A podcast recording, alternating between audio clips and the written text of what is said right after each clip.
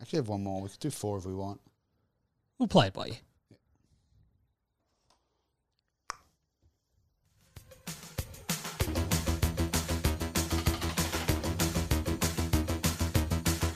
It's a test. It's a test. It, it, it, it, it's a test. It's a test. Hello, hello, and welcome to this the newest edition of the Weekly Watch List, a semi regular podcast about media. It's that time of the month, slash two to four weeks. it's, it's that nondescript period between records. Yeah. Will's losing their headphones. I don't know if that's a good idea. It's gone. He's, they're gone. He's thrown them down. They're probably more for his use other than mine because he can then hear himself and get some feedback about how far away he is from the mic. But he's, That's all he's right. thrown them on the ground. My name's Sean Peterbunch. I'm joined as always by Will Peters. Will, hello. Hello. How you going? Um, good as always. Just you know, living, punching away at uni. Yep. Um, trying to find jobs, getting denied for jobs, getting, getting told I interview well, Yeah. but they're not going to give me the chance. This happens a lot. So, that's my life. It's the compliment sandwich. yeah. The, the bad news is in the middle. Going- Yeah. the, the bit about not We getting really the job. appreciate appreciate you coming into, Jeez, your resume looks outstanding. You, you've interviewed so well. Uh, but, unfortunately, this time sadly, we've decided not to fill the role. we'll keep you on our records. no, you won't. No, you won't. You'll never speak to me Get again. stuffed. just go just be honest with me yeah i like the one where i went for a job once and was told all that stuff and i was like oh, okay that's cool i suppose thanks and then found out that they actually just they're just not going to fill the job it was Yeah. like so basically what you're telling me is nobody you spoke to is good enough so it's not that you've lost the budget or whatever go i actually haven't been beaten by anybody Yeah. for this position none of us are any good Yeah, I, I asked for the feedback and got told interviewed really well. There's just one guy that picture at the post, and I was like, "Well, fuck him. tell me his name and where he lives I will find you. And I, I will want, kill you." I want to meet this man. uh, since we last recorded, there hasn't really been a lot in the way of news. I, I was sort of keeping an eye on on things that I was, and generally we present news that is sort of of interest to us. yeah, And Uh, there wasn't the really, realm. really a lot, to be honest. We just spoke off pod. There was um, a bit of stuff about the Oscars. Obviously, Oscar nominations had come out, and Mm-hmm. like I, I, I usually quite like the Oscars, and I like the awards season, and like like watching it unfold. And you kind of get in your own head who might be nominated, who might win. But this year, like it's honestly, they have to hold an Oscars ceremony, Mm. but it's not worth winning one this year. asterisks. The, It's just the- like, the field is so just like complex footy last year. the field is so compromised Mhm. and the releases are so compromised Yep. that it's just it's not a true reflection of the year in cinema so it's a really hard one i, I do feel bad for for films that are going to get the recognition but a lot of people are going to go they're going to look at it and go oh but but really like it's not really an awards field is it because we didn't really get a full slate of pictures so but in terms of news there wasn't really a whole lot that came across my desk so what we thought we'd do instead because we haven't recorded in a little while you sort of just do a bumper kind of recommendations. Usually Yep. we do the three with a shared one. We might have a couple of shared ones and sort of end up with four or five each um, to kind of make up for the lost time. Yeah, Um, I was hoping that in lieu of there being some relatively big ish releases, we had decided a couple of weeks ago that our shared review would be the weekend's greatest hits so far. yeah. What's it called? It's called the highlights. Yes, which I, I Um, don't mind as a as a name for Yeah. a greatest hits compilation. It is ballsy, yeah. Like he hasn't really been. it's in- his second greatest hits. that's I didn't know that. That's extraordinary. How many albums has he released? Uh, um, I would say four, five or six. You, yeah, Weekend has released six albums. I yeah. I'm- I'll have to Jesus. double check, but um, let's have a quick, quick squeeze. Wow, The Weekend. Uh, the weekend 2010 to, to now It, it Uh, strikes me as bizarre discography that he's actually been going that long. no not even four albums Four, so basically, he's done two greatest hits records from four albums. yeah That's that's brave. but like he's had number ones on number ones so therefore Yeah, true. technically But I mean- i guess they classify as greatest hits It's Maybe. hard though because you think about it realistically. He's released four albums, so what he's telling the market is half of every album I make, is fucking banging and you're like, eh. full name abel you're mcconan like, I'm not sure if that's testify eh? true. I'm not sure if that's a hundred percent correct. Weekend.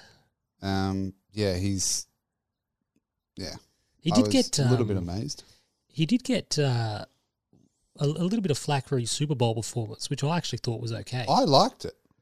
This album was this greatest hits was released though in anticipation of his Super Bowl halftime show. Says though. here he's got three mixtapes. yeah, okay.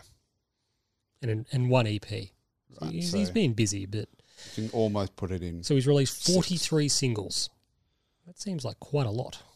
I feel like his albums just from previously were fairly big, but with like a lot of like you know they might have like a minute thing Hmm. in there chucked in there interludes and whatnot.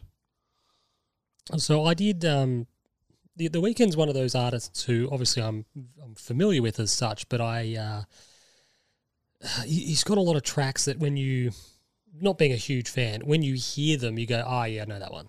Yeah, You're like, "Yeah, yeah, yeah, Definitely, okay, I know that one, definitely. know that one." He is super, super, super, super duper Michael Jackson. yes, Like he's you sit there and, and Fab Faber Ganoush. He out. he is a massive, massive Michael Jackson fan. yeah, So he being from that era, absolutely old timer. loves him, which is fair enough. And he actually said, he goes, Yeah, I guess I don't mind the weekend, but in small doses. Yeah. Because it, it's very Michael His Jackson. current stuff is really nice. And you're like, he's actually got this nice kind of like light dance radio hit. He does now. So in the highlights album, you'll get to about track five or six, where Starboy, where you're coming into where he's done the two collabs with Daft Punk, Mm-hmm. um, and the first four songs are his most current kind of songs, biggest songs at the moment. Um, Save Your Tears, Blinding Lights, In Your Eyes, Can't and Can't Feel My Face. That's a bit of an older one, but um, there is it's got that kind of um, nostalgic synthy pop Yeah, it's very retro. sort of vibe. Yeah, And I don't, for one second, I always get frustrated when people will decry any band yeah. for making like commercial music. and like that's the Uh, like- aim. yeah. You want to make music. And it's it's hard. Like Yeah. don't don't discount how difficult it is. Sometimes you get music by committee, but don't discount how difficult it is to make contemporary sort of popular music, even if it does harken back to a- a particular era. But how difficult it is to make music that more people like than don't.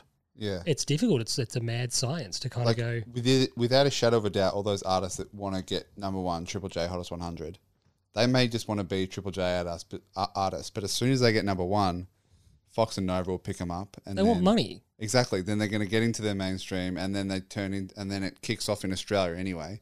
If they're if they're an Australian band, but You know what J. Jonah Jameson said to Peter Parker tell me, when Peter Parker presented him all these crappy photos of like geezers playing chess in the park and yeah, yeah, yeah, and whatnot. He was giving him all, all J. Jonah Jameson wanted was pictures of Spider Man. yeah, And you know what he said to him? He goes, "I don't pay you to be a sensitive artiste.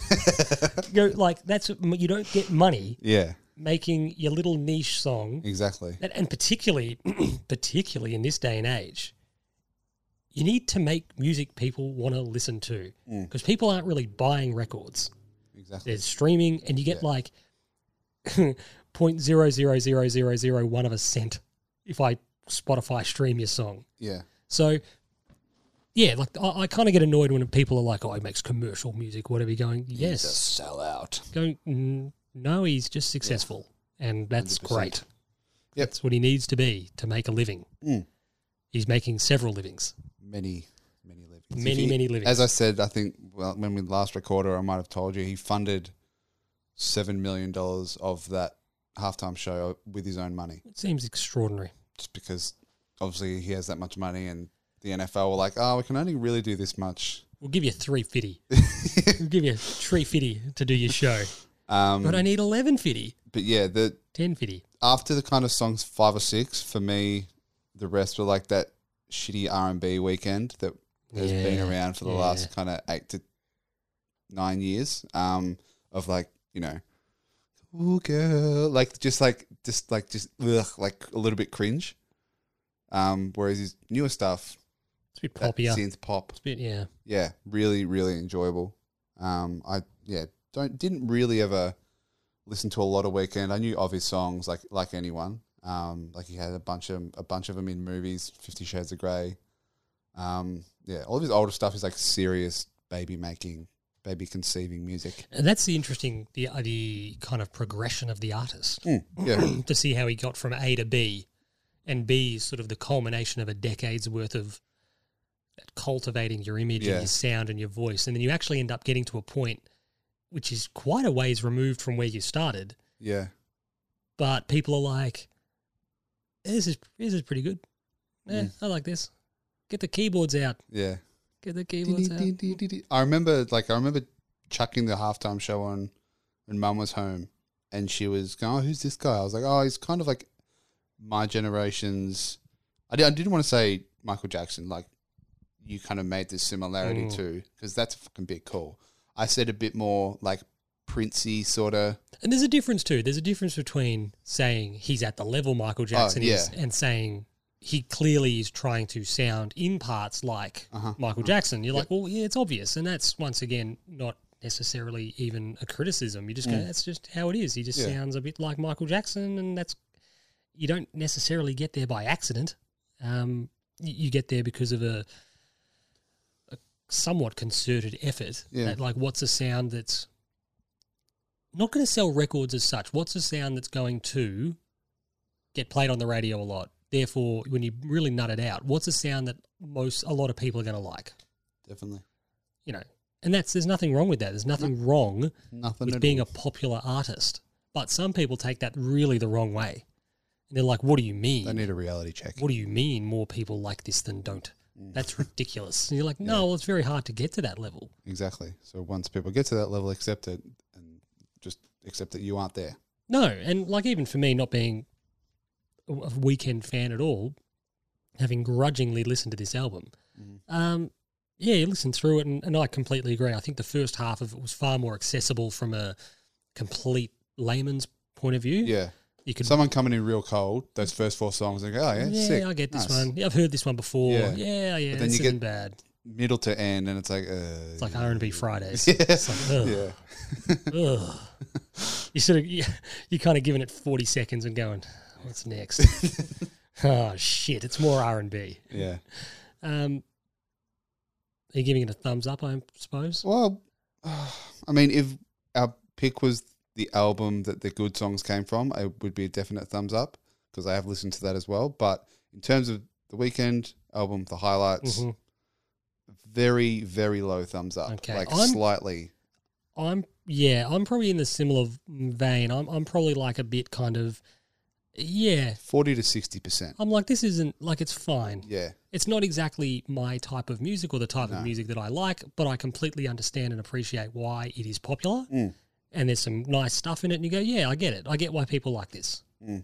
And it's a, I think it's always cool when when artists sort of, usually they don't have two greatest hits records after four albums, but when they do the greatest hits record, it kind of charts, Yeah. you know, here's the artistic journey, if you will, to get to that sound. It's quite cool to kind of like hear that Yeah. ebb and flow of how we got to this point. Um, yeah, I, I think I'll give it a thumbs up, but Yeah. not not so much individually as it is. I get why this is popular. hundred percent. Mm. Which is why I think I kind of wanted to show or give you the recommendation of, lis- of listening to it because I'm not I, sure if I you'll get another one, but that's no, fine. but I know your uh, sense of your your likes Mm-hmm. and dislikes of music, and I thought the kind of synthy poppy vibe might be able to turn And you a that little stuff- bit. Yeah, And that stuff absolutely were, were my favorites. yeah, and, And you- you which kinda I knew going into it. I just Yeah. wanted to get your opinion on They're the my rest of it. standout tracks. Yeah, Um, I am shocking though. Like you know, when it gets to you're sort of like, oh shit, which one's which? Mm. Yeah, no, which one do I want to talk about? I can't even remember what it's called. yeah, but that that front half is definitely for me anyway the better.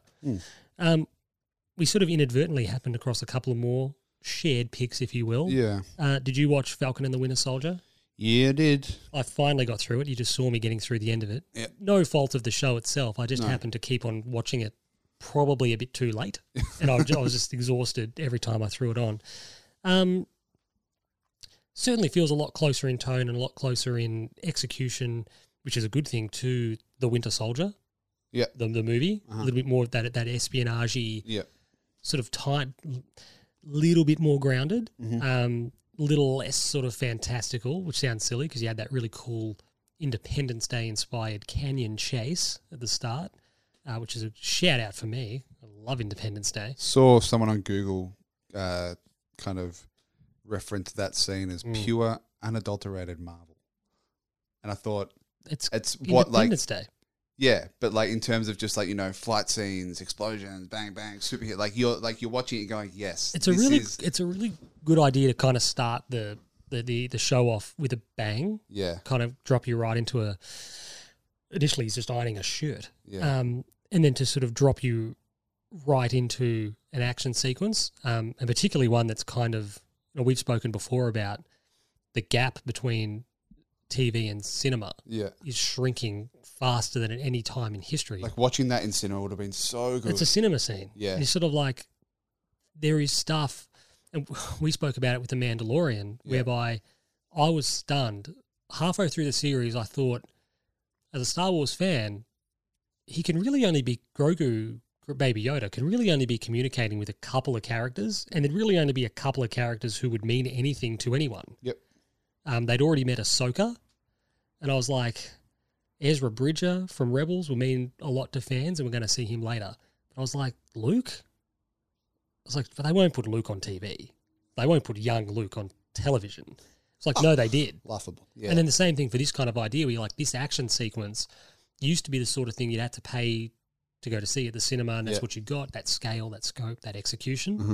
Um, and it was really well done. Really sort of fantastic set piece. yep.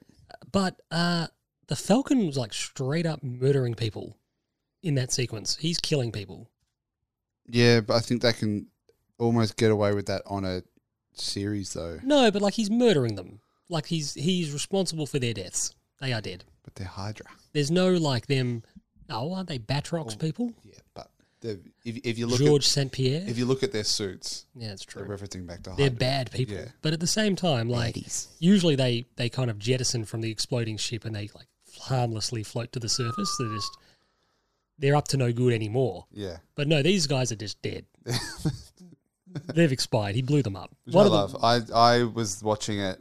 I was watching it with Maddie, and she was she was, she was a combination of sick and t- she just finished her first full week of full time work, and she was just like dead dead to the wind, laying on the couch trying to stay awake, and I'm just there like, ah, like, it- like thoroughly thoroughly enjoying this scene, looking at her going, huh, huh. Maddie's, Maddie's like, I don't remember this guy being so bloodthirsty. like he's not even not even pausing to reflect on the dead. Yeah. Um, Um, the one thing I will say, which I we obviously all know where this series is going, the Yeah. idea of the MCU's in a big state of flux, and it's it's at it's at at the same time as it being quite exciting, it's also actually interesting to see what they're trying to set up, who they're trying to set up, who comes next, because they're really trying to reset on and off screen after Endgame. Endgame was the most phenomenal full stop to 11 years worth of Mm. storytelling, character building. But now that has to become a comma yeah. or maybe a colon Yeah. or a semicolon. Or it can still be a full stop and we've got a new chapter, I suppose, if we're talking grammar. But the point being, that would have almost been, and then they're never going to do it. That would have Yeah. been the perfect way to go, it's over. We've, we've closed the book on this, and what a ride it was. But you Yeah. kind of go, the beauty of comic books, it's never over Yeah. they've got a whole bunch of new characters to introduce. Some of them are massive characters. Fantastic Four we've spoken about. Yeah. What are they going to do with X Men? Um, they've got some big wheels to reintroduce Yeah. to us, which is amazing. But what you then have is Captain America, cornerstone of the MCU, Iron Man, cornerstone of the MCU. How do we go about replacing them? And, and what I quite like about what we saw from the first episode of The Falcon and the Winter Soldier is that Sam is clearly grappling with carrying the mantle literally, the Mm. shield. The shield is like Excalibur and Yeah. Thor's hammer, the idea of the shield itself is an inanimate object, but what it represents Symbol of freedom. and who is who is able to and good enough to and noble enough to carry it is Yeah. something else. And for some, it's a burden. The reveal at the end of the episode that there's a new Captain America, which is a bit of fun because it Yeah. kind of kind of harkens back to the first Avenger where he started off as a PR exercise. Yeah. Well, clearly this Captain America isn't fit, He's in cahoots. but clearly, someone. but And we clearly, don't know that yet. But clearly this guy isn't fit to be Captain America. We all know that Sam is, Yeah. and the show knows that Sam is. The only person that doesn't is him. Because we saw in that opening sequence, which was really clever, he can do this. Yeah.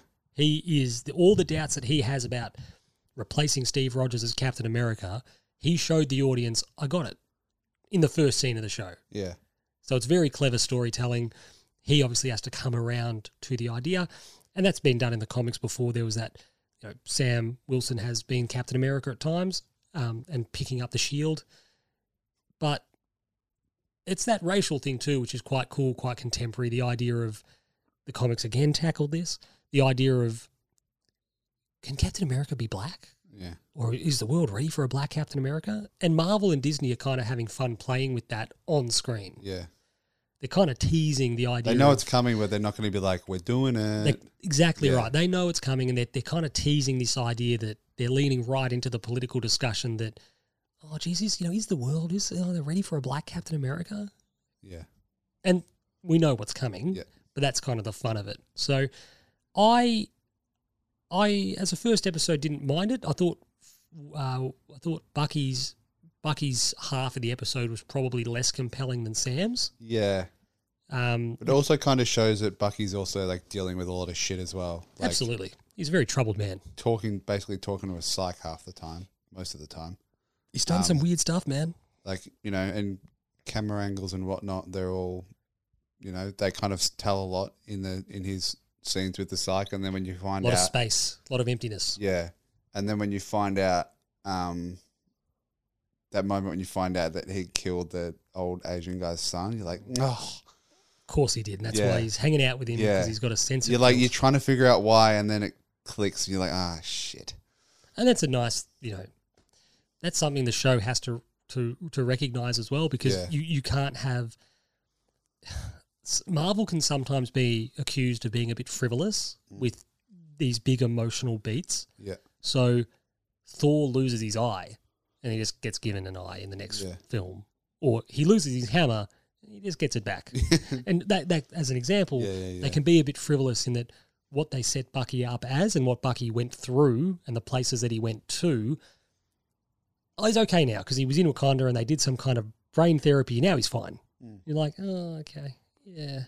I know that he has to be fine because we're over that tension point between him and Steve, but at the same time, narratively, there's probably a more rewarding conclusion to that, Yeah. which this show will probably bear out. I'm looking forward to, though, when they link up, because I feel like there's a very good relationship to be, Got a lot of chemistry. yeah, um, very good relationship to be kind of elaborated on and explored.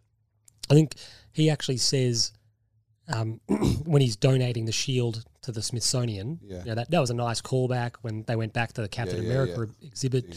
Yeah. Um, Which had changed as well. they'd been Lots of- updated yeah. with some new stuff. A bit of stuff had happened since they last opened it. Yeah. Um, Sam, in his speech as he's handing it over, you know, forlornly says, "We need new heroes," and he's sort of going, "It's the age-old tale. We're, we're waiting for you to realize that you are worthy." Yeah. Um, and that'll be a nice moment when it does happen and he, he, he realizes that I am capable of being Captain America, whatever Yeah. that means to me.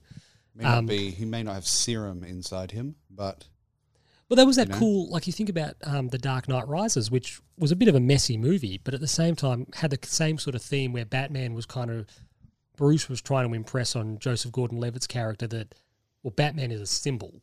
Mm. And what that means to an individual is sort of up to them. But he's a symbol, he's a theme. yeah, and Captain America is absolutely that, you know, on screen and off screen. So I think it was a nice start. I think, it was a, I think it was a reasonable first episode. It had that lovely action beat in it. You had the nice little, uh, as you mentioned, the glimpse at um, what Bucky's been up to and his dark past, Yeah. which he's going to juggle with, I assume, for the rest of the season. But I thought it was a, a good start. it's actually as we were talking there. I just re- remembered a moment where we were watching that action scene, and um, Maddie goes, "Is it meant to look real?" I was like, "It's kind of hard for it. To, like, it's pretty hard to film." Like obviously, there's you know when they've got like close up POV of someone hanging onto the back. of Yes, someone's skydiving and they've recorded that, but like flying through exploding rocks and shit, it's not going to be real. Was she criticizing the. I was, no, no, I don't think digital so. I think effects. she was like, "Is it meant to, you know, look fake and real?" I was like, "Just accepted. You know what it is? We've, there's that line of suspension of disbelief. Yeah. We've spoken about it. You go see a stage play, you suspend your disbelief. You got you know two guys sitting in a cab, Yeah. and the the very skeletal nature of the set. You sit there and go, yeah, I get it. They're in a cab, they're driving downtown Times Square. You Go, I get it. I understand where we're meant to be, where they're meant to be, etc. And this is the same sort of thing where you're like, well, they clearly aren't just going to go out to Utah and blow up a canyon. Exactly. I get it. So you know, Matty, come on. Film things with drones and then add it all in. not even that. They should get in the get in the green screen. Yeah. yeah. Um, my first sort of unofficial ish solo pick of the week is something that I'd seen a little bit of uh, advertised. Young Rock sitcom Young Rock. starring your man Jimmy Woo E. from um, that's not his what's his real name Randall Park from uh, the MCU.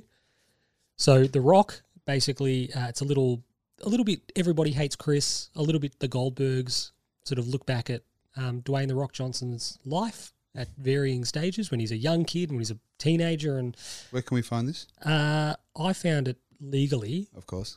um, everyone else could probably find it semi legally Through what?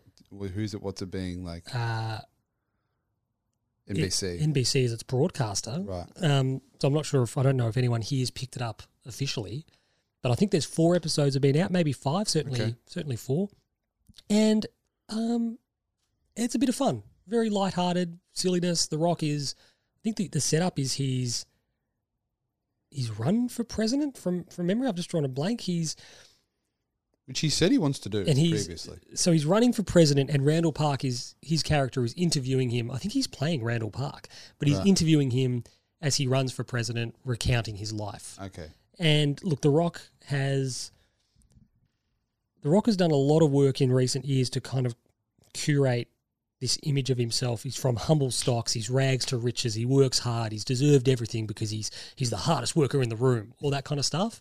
You know, he gets up at three AM and just lifts iron. You don't do that. That's why you're not successful. No. That's why you can't get a job. Eats chickens and eggs. Eats But- fourteen pizzas Yeah. you know.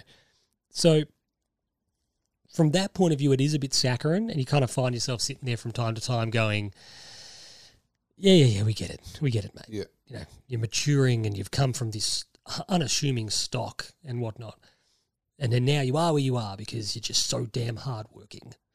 But single camera, little bit Wonder Yeezy as well. That was one I forgot to mention. Little bit, tiny bit Wonder Yeezy. Uh-huh. Has some nice stuff with his with his dad and um, his dad, who was uh, um, a wrestler himself, um, and sort of you know behind the scenes in the industry and some cool stuff where he used to go to like you know dinner and Andre the Giant was there and Yeah, yeah, like this is all stuff that happened. It seems remarkable. You kind Yeah. of like you look at The Rock now and you think you did have an enormous wrestling career, but you were kind of like predestined Yeah. for this, given how you grew up in the industry and your father and the like. Um, I think, I think it is very watchable, very lighthearted. Um, you throw it on, classic American sitcom in that regard. A little bit out of time, like a little bit, you know, more like the real classic '90s, '80s American sitcom Right. very accessible. Not a lot of. I don't think there's really anything. Oh, I'd say it's pretty family friendly, like bulletproof. Okay. I'd, I'd say it's pretty safe Yeah. for a family audience. There's nothing really. There's nothing in it that sort of skews, you know, worse than a PG. Mm. Um, but it is pretty watchable. Like I said, there's at least four episodes out. There might have been a fifth more Fifth recently. tonight, I think. I But saw. um, look, we, we've all obviously had exposure to The Rock over the last sort of 25 years now, yeah. uh, particularly the really mainstream audience in the last kind of like 10 years. Yeah. Um, as a fan of the wrestling industry and particularly his time in the WWF years and years and years ago, it's quite fun to kind of have him talk about that and how he got into it and how he, his love for the industry and where it came from. Um, and he's just a pretty likable guy. Mm. He always presents really well, Yep. charismatic, Mhm. um, and it's it's a really watchable show. I would recommend it for anyone who just wants you know half an hour to kill or twenty two minutes to kill if you're watching it legally. um, go find it, track it down. Nice. Young Rock. Young Rock. Hopefully, NBC. I don't know. Maybe you get might get picked up by Binge or something over here. Someone will pick it up. Yeah, someone will pick it up eventually. Nice. Very busy man though. Like I always find Oh. myself going, where are you finding the time to like make this stuff? Just making his own time. In fairness, this he would do all of his scenes for Young Rock in like two days Yeah, because he's literally sitting in a chair doing like a fake interview. hundred percent. Um, all right. So my next pick is something I watched whilst camping. Actually, Oh no. um, the big setup. Someone actually had a projector and like four DVDs that they always take. Uh, one of which was Love Actually. Another one was Forgetting Sarah Marshall. Nah, something else. There's two other like classics, and then this other one got recommended, Mm-hmm. and I was like, I've s- haven't seen it in years. Chuck it on, and people were recommending the other things, and I was just continuously Like, obno- Uh, no, we're watching this. Shut up. obnoxiously yelling, "Crackerjack, crackerjack!" Pure, I only because I enjoy Mick Malloy. Ugh. So I in uh, where was I? Uh, Point Leo. Uh, barely being able to hear. We, our speakers weren't working, so it was just kind of like trying to hear what they were saying. Um, watched Crackerjack on a projector, and it was, you know, classic Aussie comedy. You've got um, some icons of Australian cinema in there. I hate Australian movies. Why? I just hate them. Uh, you've got John Clark, Bill Hunter. They've you know they've been in a lot. we just don't make my problem with the Australian film industry is we very rarely make a movie that's just a movie that that isn't does Elaborate, please. we very rarely make a film without this overly or overtly Australian bent. Yeah, but I so if you think feel about, like, like, if Aus- it's an Australian, If you think about Australian movies, they're like discernibly Australian. How they're set up, cultural sort of landmarks, Yeah. cultural hallmarks, and you're that's just a like, selling, "Ah, like that's a selling point. Is it though, though? Uh, To I would think to other audiences than aren't Oh, I Australian. don't think it is because none of these movies make ten cents overseas. Red Dog. Red Dog, I, Red Dog's a good one uh, in the sense that I think there's a. It's a bit like Babe. Brand New Day. I think Red Dog's a bit like Babe in the sense that Yeah. there's enough of like a family film bent to it, Okay. which is is kind of like that kind of transcends a lot of things, Yeah. family movies, um, and particularly like animals. Mm. That's how you make the money. Get a get a charismatic, charismatic pup, charismatic pig. Big. or a charismatic bird. Get that get that baby in front of the cameras and just watch the money roll in. like Bluey. Bluey, man, Bluey. Imagine, imagine like just you know having an idea and then all of a sudden you're a fucking millionaire. I think what helps Bluey, Bluey's got a really nice, really distinct art design as well. Simple. Just yeah. Do Um, continue with your review of Crackerjack.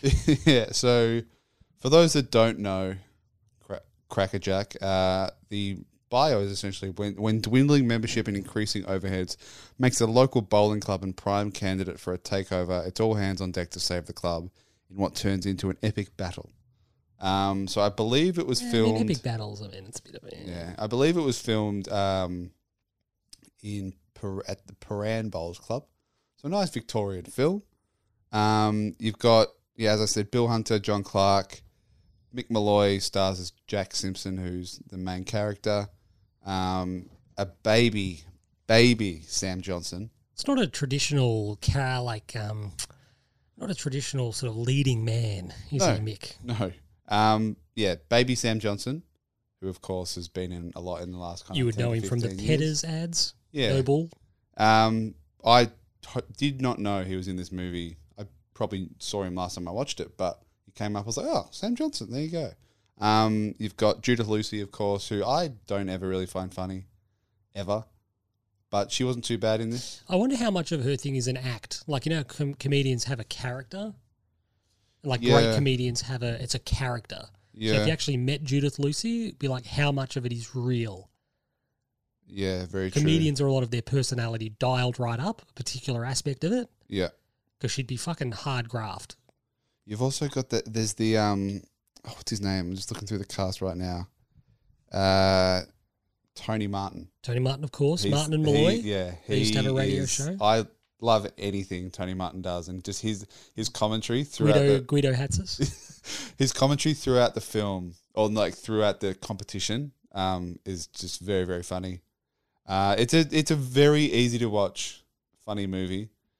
for a mature crowd, I would think. Um, people that don't understand some of the, com- the comedy of um, Tony Martin, Mick Malloy, um, and that kind of generation aren't going to f- enjoy it, I wouldn't think. Um, but, you know, something you can chuck on, uh, multi generational, I would think, unless you've got super young kids.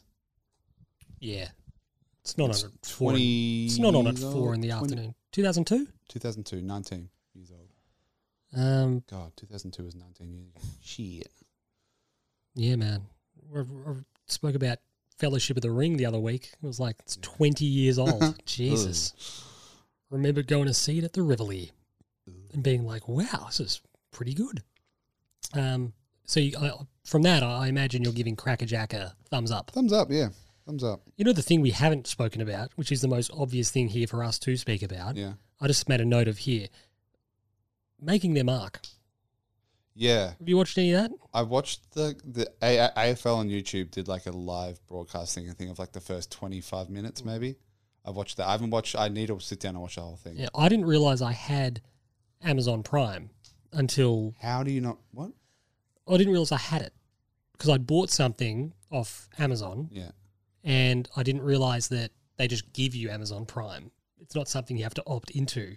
They just give it So to you've you. been being charged for No, Amazon? no, no. Prime. I, I hadn't been charged. I think I got it as a like a free trial because okay. I hadn't been deducted like the six month six dollars a month. Right. So, so I obviously qualified for Prime Yeah. because I, I hadn't bought anything off Amazon for a while, Mhm. and I was like, oh okay, oh that that show's coming out. I wonder how long I've got it for. And then I thought I needed to buy something else off Am- Yeah. Amazon, so I was like, I'll just get it as part of it for a month, and Yeah. I'll just cancel it. Mhm. Um, Amazon Prime's like really good, Yeah. By the way, like Got- their their streaming service is It's up there. it's fantastic. One of the better ones. I would say top three. I think Disney Plus is now that they've got Star, which is like all the Fox Yeah. stuff, is ridiculous. Season seventeen, of Grey's Anatomy, Yeah, dealing with watch. COVID. Oh no! Get on it. Oh, don't talk about that. um, but that's yeah. Disney Plus is pretty good. Amazon's really good, Yes. like really good. Yes, yes, yes. anyway, making their mark. We won't sort of go into too much detail if you haven't watched the whole show. No, that, I that- watched up until the first episode where Nick Nanui was sitting in, in the center circle. that might be worth um, revisiting when you do watch it. Yes. I, I, I went. I watched it over the course of you know four or five days, Yeah. and it was look. It was well done. Yeah, you know. I want to go got the too into depth. AFL's favourite little sons though in it. You need, I know. I think they do it again. They need to go do players that like aren't AFL House's favourite little boys. Yeah, maybe. Like I feel like My biggest takeaways were, I think Rory Sloan came out of it quite well. yeah, from from an outsider's perspective. I think Leon Cameron probably came out quite well. Um, I've seen heaps of clips though, so I basically know. Stephen Cornelio probably didn't come out of it. Not how do I say? Just as a captain, Hmm. like you watch the show and you're sitting there going, "You're just not a leader, man. Yeah. You're not a captain. No. you cl- you're just not. I just don't think you're cut out to be the captain of a football club as such. And they made you captain so you'd stay. Yeah, that's just the wrong motivation. And you sort of watch it and you're just like, oh. and given the way 2020 panned out, yeah, Ba-bum, ba-bum. yeah, like you sit there going, oh man, you just you're trying it, but you're from a leadership perspective, it just felt a bit like you're out of your depth. Yeah. And once it's very hard, the documentary, we see what they show us, we don't see everything. You can manipulate the narrative to make it look a certain way or worse than it is. So, you know, that notwithstanding, um, something I did watch on Amazon Prime, this is more an official pick of mine Coming to America. I'm going to go off the top, thumbs down, enormous thumbs down, terrible. I saw your. I think I saw your review on Twitter, Just and I immediately canned it. I said, "I'm not even going to bother." you will not find bigger fans of the first one. The first one's universe it's loved. It's a Yeah, classic. yeah. Almost one of those flawless, like perfect movies. The Yeah. first one. It's it's a brilliant film. Characterization is fantastic. Performances are great. The comedy's great. The comedy holds up. Um, the chemistry between particularly Arsenio Hall and Eddie Murphy's outstanding. The supporting actors are great. Have they just millennialed the shit out they just, They just like you watch it and you're just going, "This is the same movie, the same jokes. You're doing all the same jokes again." right. I was worried when after about 15 minutes, I was I thought to myself, what hope did this movie have realistically when they didn't even title it the right thing? The film should be called Coming to Zamunda. Right. You're like, you, you actually didn't even know what to name your movie. You stuffed that up. So, what hope did you have making the movie itself? The basic premise is when they came to America the first time, Eddie Murphy was like drunk or drugged, and he was sort of like, he wasn't raped, but he had sex with Leslie Jones's character, has a son, illegitimate son. And he's sort of like, I don't know if Eddie would do that. I don't know if that's a Keem. I'm not sure if that is a Keem. You're like, "Oh, I don't. I was expecting the, the the joke to be it was actually Arsenio Hall's character's son that they Right. set up that they they had sex and oh you impregnated me, but the joke later on was they had sex uh, uh, semi and who had sex later on, and it's actually semi's son. Right. That would have made more sense because. I just don't think that's in Akeem's sort of makeup and like why he was there. And I get that they were trying to think that he was drugged and he was unconscious and whatever. The one cool thing was they did a bit of a flashback and the digital de aging technology, like deep faking, was quite good. You're like, oh, it's actually probably as good as I've seen it. That was really nice. That was the way they executed it. But like, how do I say this without being controversial? Just say it. Don't even forget about being the film be controversial. The film Sean, is, do it. and I don't, I don't mean it in a, a- like a racist way. The film is really black. okay. The, I- f- uh, the I feel like no, first film, that's not a. I- the first film, the first one, like I said, the, the race was incidental. yeah, yeah. He was Eddie Murphy. He was a prince of Zamunda, and he was coming to America to find a bride Yeah, yeah, yeah. because of Zamunda's um, outdated Yep. you know, societal expectations, etc. It was incidental. The race stuff was incidental. It didn't matter. It didn't drive the comedy. It didn't inform the comedy as such. And the film, like I said, it is perfect. It is a brilliant, brilliant movie. In this movie, it felt at times like a like a music video, and it was really black. yeah. And I sort of I remember Like, sitting- we need a character. First of all, need to be black. I know I was I was sitting there at times and I was thinking to myself, a lot of people will watch this movie. Yeah, The first film was made for everyone, yeah, whereas this film feel, feels made for a segmented market. yeah, And you're like, it's, you're just selling yourself short because the first one didn't need that to be successful No. or loved or funny. Whereas now you're leaning really into a like a race. which I think they'll also do for Black Panther two if it ever happens, Maybe because I feel like it was so iconic in some circles that it's like you're losing what it's about. and then you had like one of my it was a real women's lib bent. So Akeem had daughters. Uh, yeah, and and you're sitting there going, everyone could see the telegraph notion of them challenging the patriarchy, and the whole idea was that Akeem sees that he's got a son, so he has an heir, but he doesn't need an heir because his daughter. And you're like, everyone can see that coming, yeah, but they just didn't execute it well. Like it was Right. just really bad. And you're Yeah. sitting there going, if you're going to make a, f- a sequel to a film that's three decades old, I think it was released in 1988 yeah. um, got to come up with a better story than this. Like you got to come up with something better than what you've given us. Um, You know, Fabian was really funny.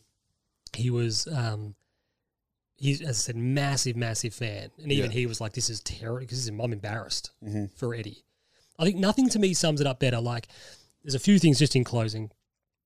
So, in the first Coming to America, one of the really key beats, character beats, is Akeem gives Lisa like a really nice set of earrings Right. because he's trying to impress her because he's sort of thinking, what what impresses this woman? You know, Daryl, the boyfriend. Geez, he's got a lot of money and he, he can he can buy her affections. So Akeem wrongly thinks I can buy her affections, and he tries to. And she is wearing these earrings. When she eventually realizes that you know they're from Akeem, they have this exchange later in the film where she feels a bit betrayed because she he hasn't been totally upfront with her as to who he is, and she gives the earrings back Yeah. and they're these extremely expensive, you know, probably tens of thousands of dollars. And she gives him the earrings back because, you know, I can't be bored.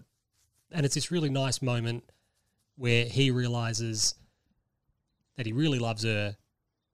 I can't just buy her, etc. Beautiful, really good, really, really well done storytelling. In this film, Lisa, who's woefully underused, maybe because I don't know, she didn't want to be in it very much, or I don't know. She gives Leslie Jones's character like a gaudy Vulgari necklace, and as this like oh you know ostentatious show of wealth and gaudy extravagance and, ex- and expense, and you're sort of like, that's not the character. That's not Lisa the character. That's not the first movie's message. You've completely, but it's such a small moment, but you're like, you've completely betrayed the perspective and point of view of the first film Mm-hmm. of who these characters were. Um, and it just it just didn't work. Oh, you know, you don't want to put too much stock in a coming to America sequel, but it is what it is. It just didn't work. And then, as if to further illustrate how bad a decision it was, not even the outtakes were funny at the end of the movie. Once again, we've I think we've spoken about the rule when you put outtakes at the end of a movie, Gotta be hilarious. it means that you have no confidence that your movie was funny. So you put the outtakes at the end to try to leave people with a funny impression. The outtakes were dreadful. You're like, oh shit, oh no. So I can only imagine when Amazon came and offered them 120 million dollars allegedly. I reckon they would have cut the movie together, Yeah. and somebody would have gone, take it, fucking take it, take it Yeah. before they s- change their mind because we ain't making 120 million bucks Nah. at the box office. This is terrible. Um, so disappointing, really disappointing. That's a shame because I feel like before, even before the second one was coming out, you would you referenced it a lot, just in life. Brilliant, man. It's a brilliant movie. Um, my we going with last. Yep. Yeah, yeah. My last one, uh, Sean. Have you heard of NPR music on YouTube? No, do I Yeah, look I'm- like I've heard of NPR music? Maybe, maybe. Um, basically, their whole thing is something called Tiny Desk Concerts. Have you heard of them? Sounds like the, exactly the sort of shit you'd like. In what way? This sounds terrible. Okay. um, their ho- basically their gist is getting the biggest artists they can in to do an, a little acoustic set. Hold on. Is NPR, is that like the, is that the American radio station? Don't know. Is it a radio station or a TV station? Not sure. It's like, not like Poland. Continue. It's not like PBS, but I think it's a similar thing. Um, so they basically get the biggest artists they can in um, and do little acoustic sets that run for about 12 to 20 minutes. Um, Yeah, National Public Radio. okay, there you go. It's Uh, like, kind of like sort of ABC ish. yeah, a little bit. Uh, their most notables Mac Miller, BTS, Sting, Adele, Sting. T Pain. Um, we got Tash Sultana. There you go, little Australian vibe. Um, the Roots, Alicia Keys, Erica Badu, Harry Styles. Like literally any anyone that's been big over the last kind of ten years, they would have got in to do a little set. Um, and as we all know on this show, someone who I have always stood by and enjoyed their music, JB. Uh, he did a little set coinciding with his new album called Justice, which is a bit of a wank title to me, to be honest. It is. Um, and he's got like a little Martin Luther King dialogue in there. Of course. Not needed. I mean, you know, You're not Okay. black, Justin. yeah. Um, but he has done one that's got uh, premiered four six days ago. Um, three and a half million views. That's Um, good numbers. So it's on the way to climb. Uh, his I current. was, I'm going to admit, I was Please. a little bit worried when you started explaining this concept. I thought it was like YouTube pranksters no, no. or something. But like I said, NPR rang a bell, Yeah. and uh, this does sound like a legitimate sort of thing. Yeah, no, it's Yeah. um like their their most views are getting 65, 56 million, 33 million, 25. Like they're not they don't fuck around. Like they're serious about it. They ain't here to play. When they were doing their proper tiny desk concerts, it's literally artist, maybe guitarist and maybe a piano. Mhm. And that's it. Um, they've moved in since America went in, you know, they've been stupid. Um, they've moved to tiny desk in brackets home concert. Okay. So basically, the richer you are, the more production value you have, the less of a home concert it, it becomes. Yeah, That if you've got a makes proper sense. studio, you're So the most recent ones you've got, um, you have got Stand By, Justin Bieber, obviously, and he's got like lights, a big band behind him in some sort of room. Uh, you got Sting, which is relatively Sting's mega rich. He's by himself, just with a mic and a guitar, which is good. Very acoustic. Um, Jack Harlow, a rapper, you've got um, him with a, basically a choir behind him, which is really cool. But yeah, Justin Bieber did one, four songs. I personally think he- this current album, again, like The Weeknd, it's something that he's kind of worked up to. He's not as poppy now. His last Mm-hmm. Is it an couple- artistic awakening? Maybe. Um, his last couple albums are moving more and more away from what he blew up on. Um, and he had a big thing last Grammys. He wrote this massive thing on Instagram about how the Grammys is basically a crock of shit and he should have been um, nominated in a, s- in a certain genre and didn't even get looked at. Um, no, Justin, don't worry about it. Yeah, so he's kind of finding himself, and there's this one song called Peaches that um, is very catchy, and it's wasn't meant to be his like s- main song on the album, but it's slowly turning into that. Um, Sometimes I wonder why these these artists, you know, we Yeah. mentioned who are legitimately selling records and Yeah, making yeah, yeah. making an extraordinary living. Awards are don't worry about them. no, Like they're you're rubbish. yeah, Like there was that nonsense at the Grammys recently where uh, Beyonce's daughter is now a Grammy winner, Mhm. and you're like, well, that's just a joke. Like it's legitimately a joke. yeah, if I was the Grammys, I would, I'd just sit there and go, "You're not fucking winning that." You, you- you're legitimately telling me your daughter wrote this song with you. Go, please, come on. but then like the last Grammy he won was for a country song he featured on, Pointless. so it's like it's rubbish. yeah, Absolute garbage. Um, so he did four songs: "Holy Peaches," "Hold On," "Anyone." He literally just shows you. Again, I bang on about it all the time. He shows you how talented he is. He's such been a a big talented fan. guy. You and Usher Raymond, probably equal like day one. Uh, Fans. yeah, I, I would have signed him to my Yeah. to my label, Your a- label. a hundred percent. Um, but yeah, you know, guitar, piano, drums, ridiculous voice.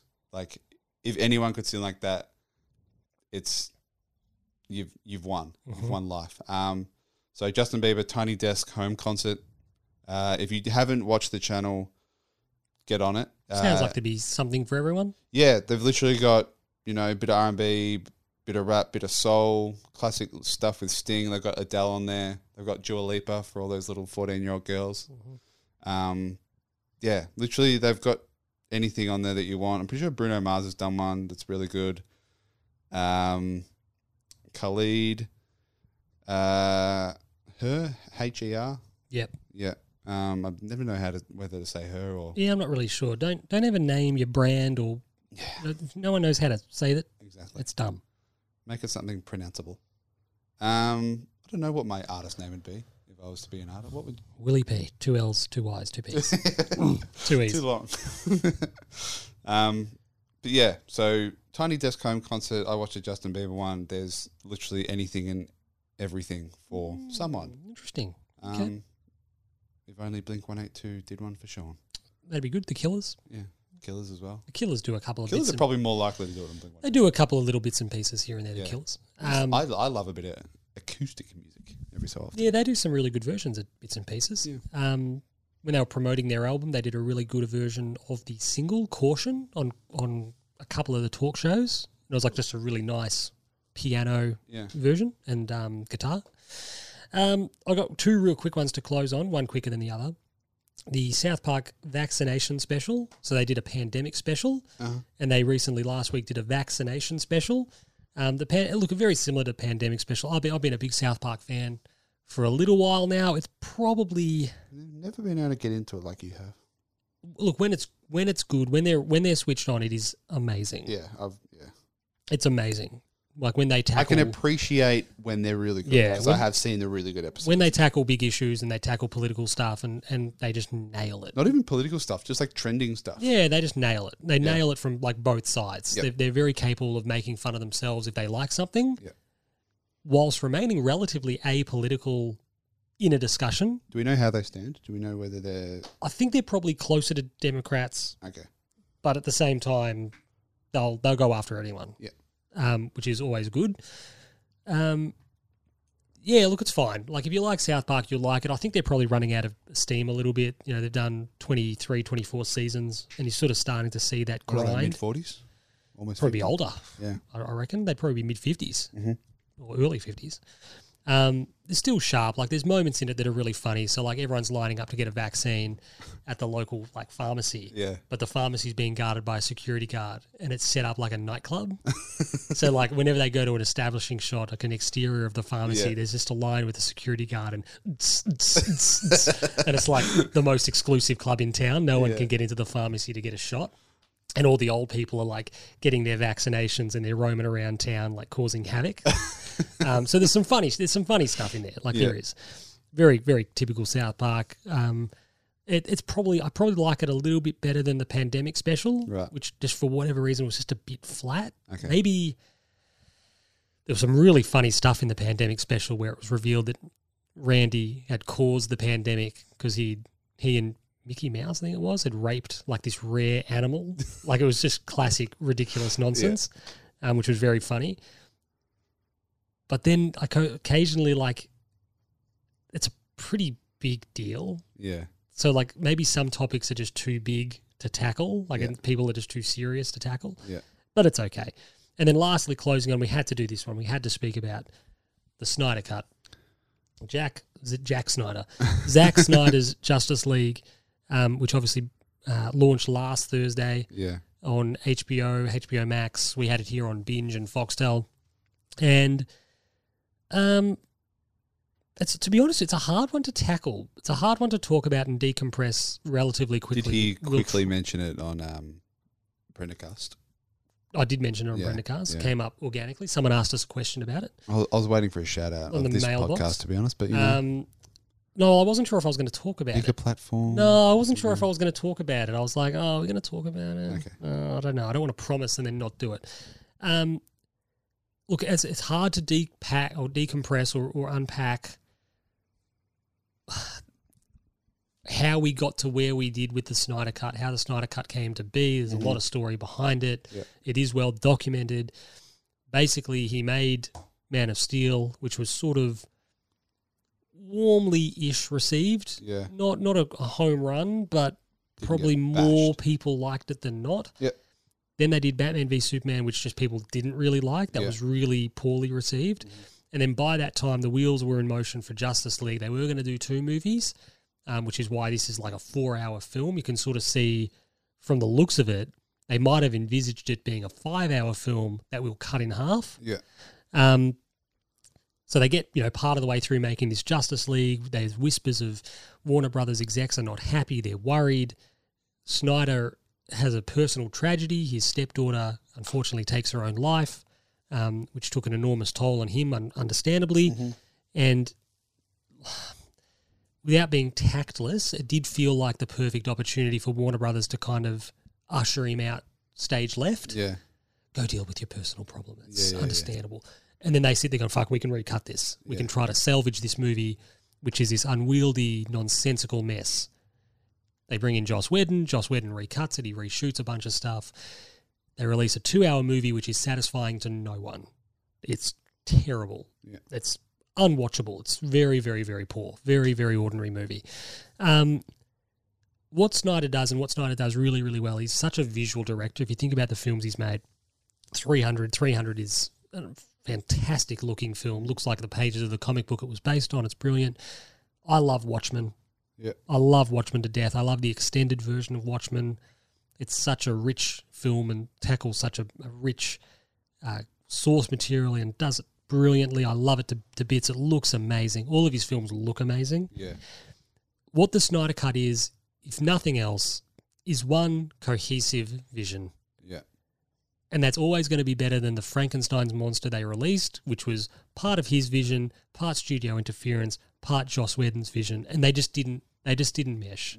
So whatever your thoughts are on Zack Snyder, a finished cut four hours, it is a bit bloated. If it was going to be released, they would trim at least probably eighty minutes off it, minimum. There are some weird shots that are like um, They just go too long. well, Wonder Woman's mother fires an arrow, and you get like it's like thirty seconds of it in flight. And you're like, Yeah. we only need ten seconds Come of that. on. There's a lot of real extended takes Yeah. that are just unnecessary. There's a lot of um, tops and tails. in the first, somewhere in the first three parts, is someone singing? Yeah, at it's Aquaman, and it's just unnecessary. It's like, what is just cut happening? it out, get rid of it. Yeah. There's a scene with um, Alfred and Wonder Woman where they're talking about tea. I, to be honest, I only got to the start of part four. Yeah, and you're like was tops and like, I've tails. seen this. There's tops and tails of scenes that you Yeah. just cut, trim, Yeah. see you later, which is a good example. And and that to be to be honest, one of the notes I made was editing is such an important part of any storytelling process. Yeah.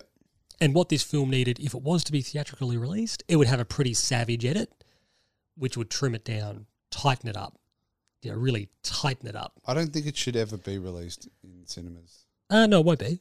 Just But, being like, streamed. I don't feel like it will ever need to be shortened. It's it's what Schneider wanted. Look, I, I can, and this is the thing. This the, the point I want to make here is I, I can totally understand why people at Warner Brothers, having seen the reaction to um, Batman versus Superman versus Yeah. Superman, I can totally understand why they would have seen the way this was coming together and been like one of the one of the reports that came out back in 2016-17 was that Warner Brothers executives were like, "What the hell is this?"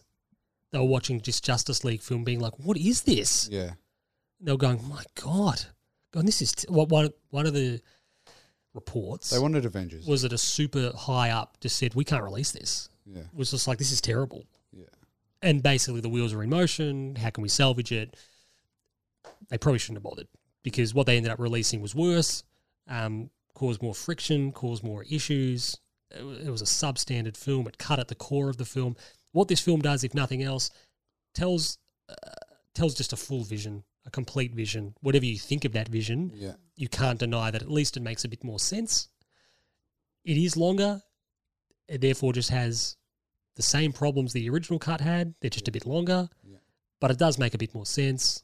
Um, Steppenwolf's motivations as a villain are far clearer. He's serving Darkseid. Uh, All that stuff just makes more sense, Yeah. which helps the movie.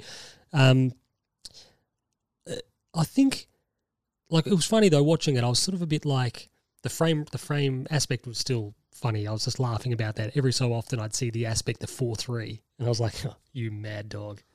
what have Yeah. you done, Snyder? It's just like there would be people watching it being like, Why the what's wrong with my TV? um, Especially watching it on, I was watching it on a smaller TV that Yeah. I have up in the corner of my room. Sometimes I was just like squinting, going, "What- "What's happening?" but there were there was a lot of examples where because it was scot- shot on a more square aspect, yeah, generally speaking, they obviously crop right in. of course. So you would notice if you go back and watch it, Red Letter Media did a really good comparison. There's a lot of headroom Yeah, deliberately because when you shoot, Yeah. you shoot with a view that I'm going to crop in. Yeah. So we'll shoot with the headroom and crop in. Yeah. Whereas with this, they, they weren't cropping in. So there's a lot of negative space at the top Yeah. of shots, which is a bit weird. Um, but look, visually really good, really striking at times. You know, the one thing I will say for Snyder is his films are always like that. You know, you think about the MCU and you think about a comic book look, and like off the top of my head, Thor Ragnarok had a couple of they had the Valkyrie scene, which was really yeah, awesome. comic booky. They had the scene at the start where he was fighting the the big fire monster, Yeah, whatever yeah, the hell yeah, that yeah. was called, um, the big sort of dragon thing. Um, that was cool. That was really comic booky. Spider-Man: Far From Home had that brilliant dream sequence, the Mysterio augmented Mm. reality sequence, which was really comic booky. And you went, that's really playing with um, the genre, which was cool. Snyder does that sort of on the bit Yeah, he frames his heroes really well. He, he gives them the fucking the big hero shots, Mm. puts them big in the frame, you know, looking up, lights them dramatically. He sort of gives them the right amount of drama, you know, for a comic book hero.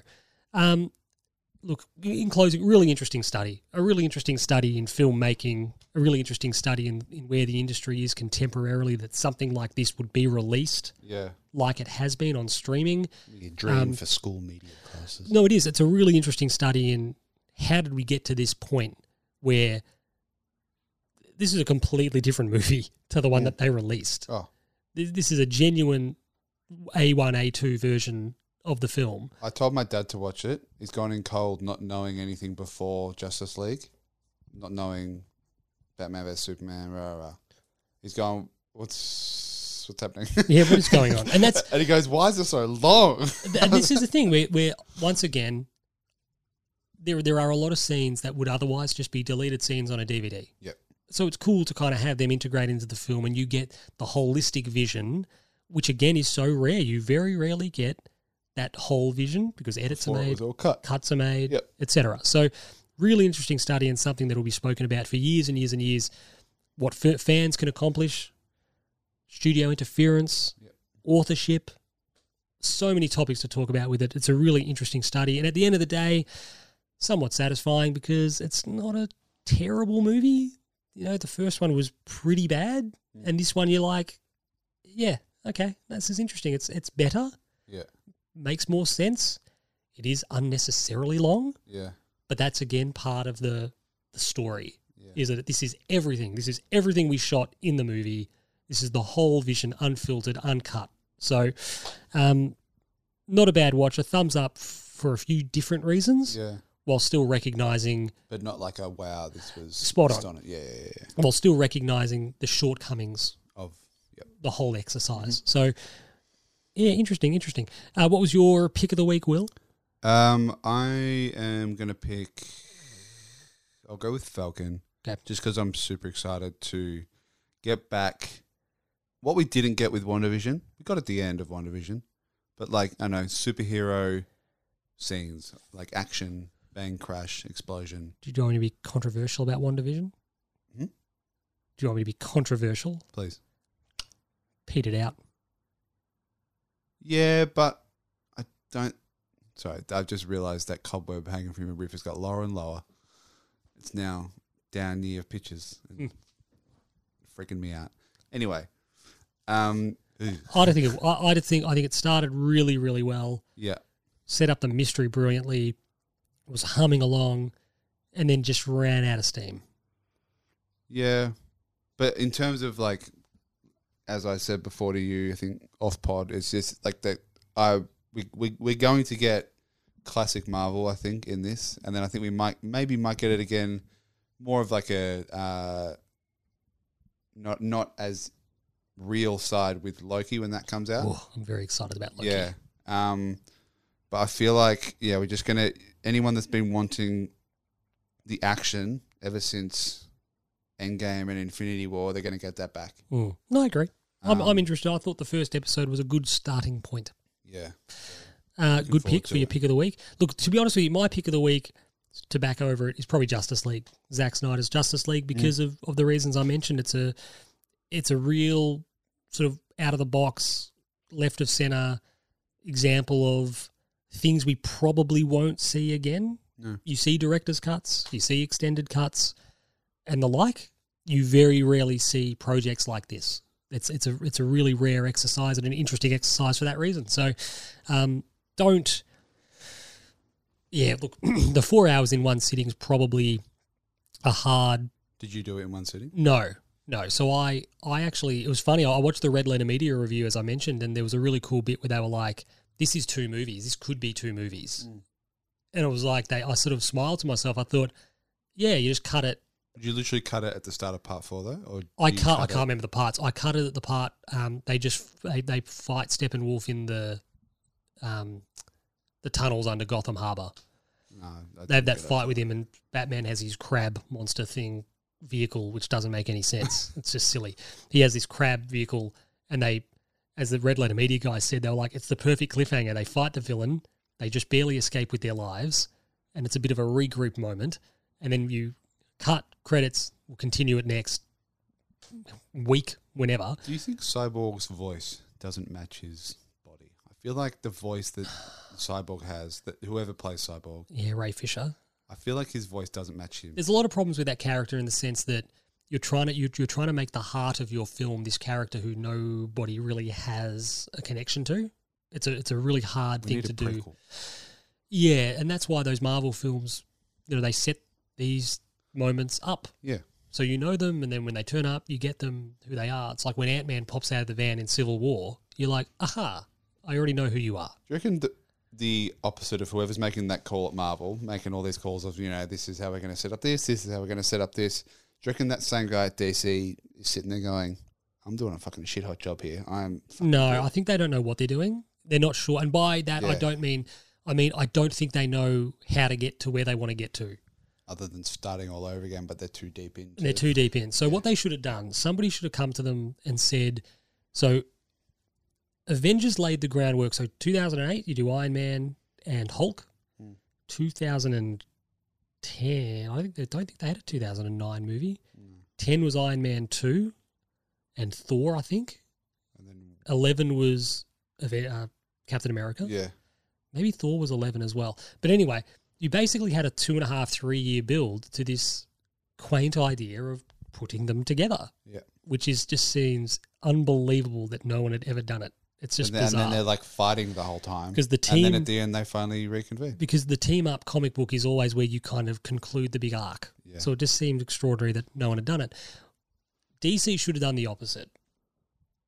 So DC should have said, you know what we're going to do? We've got two options. Either the team is the team, here they are, which they were going to do with George Miller. George Miller was going to direct his Justice League Mortal. Yeah. Megan Gale was Wonder Woman. Army Hammer was Batman. Megan Gale. Yep. Army Hammer was Batman. Um, DJ Catrona was Superman. Adrian Brody was The Flash. This had all happened. They were going to film it up in I can't. I oh, sorry. I can't get over Megan, Megan Gale. it was like 10 years ago more. So they were going to film it here and then they had the writer's strike and the film got mothballed. But anyway, the other option would be to go out to Hollywood, biggest directors, writers, actors. Part of the thing that some of these creatives don't like when it comes to comic book movies is Chris Evans signs an eight picture deal or whatever it is. It was like a crazy deal, you know, to be Captain America. So you're sitting there going, it's probably like three standalones, three team ups, maybe a cameo here and there. yeah. That's like 10 years of like, this is what I'm doing. And I've got to be ready to do these films. I've got to be in superhero shape. Let's go and geez, that's the rewards are enormous, but the sacrifices are massive as well, creatively, artistically. You know. Go to the Hollywood people and basically say, pitch us Batman. And you and I come in and we pitch that Batman, the Superman, sorry, the Superman book I've spoken about. We pitch it's Superman, it's set in the 30s, Yeah. it's golden age. You know, that's our pitch. Retro, you know, Art Deco Superman. Yeah. Okay. Yeah, we like it. Go do it. And you know what we do? We do one. Yeah. We do a standalone. Here's our Superman. We cast whoever. to Don't be- set it up for other things. no, no, we just do one Superman film that's self contained in its own world, own universe, own laws with one Superman. Two years later, someone else could do a Superman film that's completely different, different Superman, different direction. Same thing for Batman. And sit there and go, we're going to do Batman. This guy, Robert Pattinson's our Batman, but Ben Affleck's Batman as well. Just do different ones. Do Gotham by Gaslight, where Batman's like hunting down Jack the Ripper. Do it in Victorian England. It's Yeah. a completely different film. So you do a few of these, a series of these, do a Wonder Woman, do a Green Lantern. Don't go ballistic. But then what you build up to is the big DC event is called Crisis on Infinite Earths, where that's when you do a multiverse style. Those Batmans we've already seen are Yeah. all in one movie together. All of those characters. You've got three Supermans. And you basically just say, sit there and go, even if you didn't necessarily like that version of Superman, it wasn't your cup of tea, we're going to give you another version of Superman, and then we're going to put them together. And they're all going to they're all going to fight a big bad guy, and there's going to be three Batmans, two Supermans, four Green Lanterns, and just have it be you can have fun with it because you can have like crazy stuff. That's where you get the cool Spider Verse did that where they had like you know Superman, uh, sorry Spider Man Noir, Yeah. where he was a man out of time. He was a completely One different of, character. honestly, one of my favorite characters of the last ten years. but um, imagine, but imagine the fun of like just the craziness of you lean into the comic book silliness. You have the craziness of a Victorian England Batman dealing with Batman Beyond, or dealing with the Dark Knight Rises grizzled Batman, yeah. and they're the same thing. They've got the same experience, but they're from a different universe. So that's what they probably should have committed to. But See, not everyone's a visionary like you, Sean. well, no, this stuff already exists in the comics. I'm just I'm just repurposing stuff that's there already, which is that, that's what you Common need. man like That's myself what you need the vision for. hasn't delved that. It's deep. right there, man. It's right there in front of him. That's what's frustrating. But anyway, that was my pick. Zack Snyder's Justice League, not Jack Ooh. Snyder's. Have Jack you Snyder's. seen that clip of the comedian that's um just doing a stand up bit and he goes, You, what's your name? He goes, Zach. He goes, Zach. just like taking the piss about his name. And then he goes, What do you do for a job? He goes, Oh, um my um movie director. He goes, Movie director. and then someone goes, and then someone in the crowd yells out, "Oh my fucking god!" Realizing who it is, and then he's like, "What?" He goes, and then Zack Schneider goes, "How many movie directors do, do you know called Zack?" He goes, "Zack Schneider," and the comedian's like. Fuck. he's, just, he's just like, have I ruined any chance of me ever getting into a film? He goes, yeah. and it's, just, it's this clip of just him going, ah, shit, I've just ruined my career. Damn it. Um, it's it was popping up on TikTok and Twitter last was really week as- hoping- as, as this got re-released. It's probably a year or two old. Yeah, Oh, but okay. It's very very funny. We'll have to suss it out. Yeah. He seems like not a bad guy. He seems like a really passionate guy. Yeah. So, I mean, good good on him for getting it released, I suppose, ultimately. Having his vision out there after what he's gone through the last couple of years, Mm. professionally, personally. It's a good win for him. Um, thank you so much for your time, Will. It's been a pleasure. Pleasure to be back. We'll do it finally. again in four to six weeks. Yeah, just, it's just we're, we're we're busy men at the moment. Yeah, we were ready to It's go bits last and week. pieces And going on, and to be honest, I think we said last week we were going to do it, but then I was like, ah, but like Falcon Winter Soldier comes out and like Yeah. Justice League comes out. And it's like, probably not the worst thing to wait a week. no, because we, you know, we'll actually, I didn't really have a whole lot to, that I was super passionate about talking last week. Mm-hmm. Next time, Mighty Ducks comes out. That I comes saw. Yeah, Mighty Ducks Game Changers. That comes out on Friday. Um, so we'll obviously keep tabs on that. We'll keep tabs on the Falcon, Winter Soldier. We got Kong versus Godzilla or Godzilla versus I Kong will not be watching that. that comes out this week. So there's actually a few things in the in the pipeline this week, which we'll probably cover next time. So thank you very much for your ears. Marvelous. We'll catch you then. Thank you, Will. See you. Bye. Bye.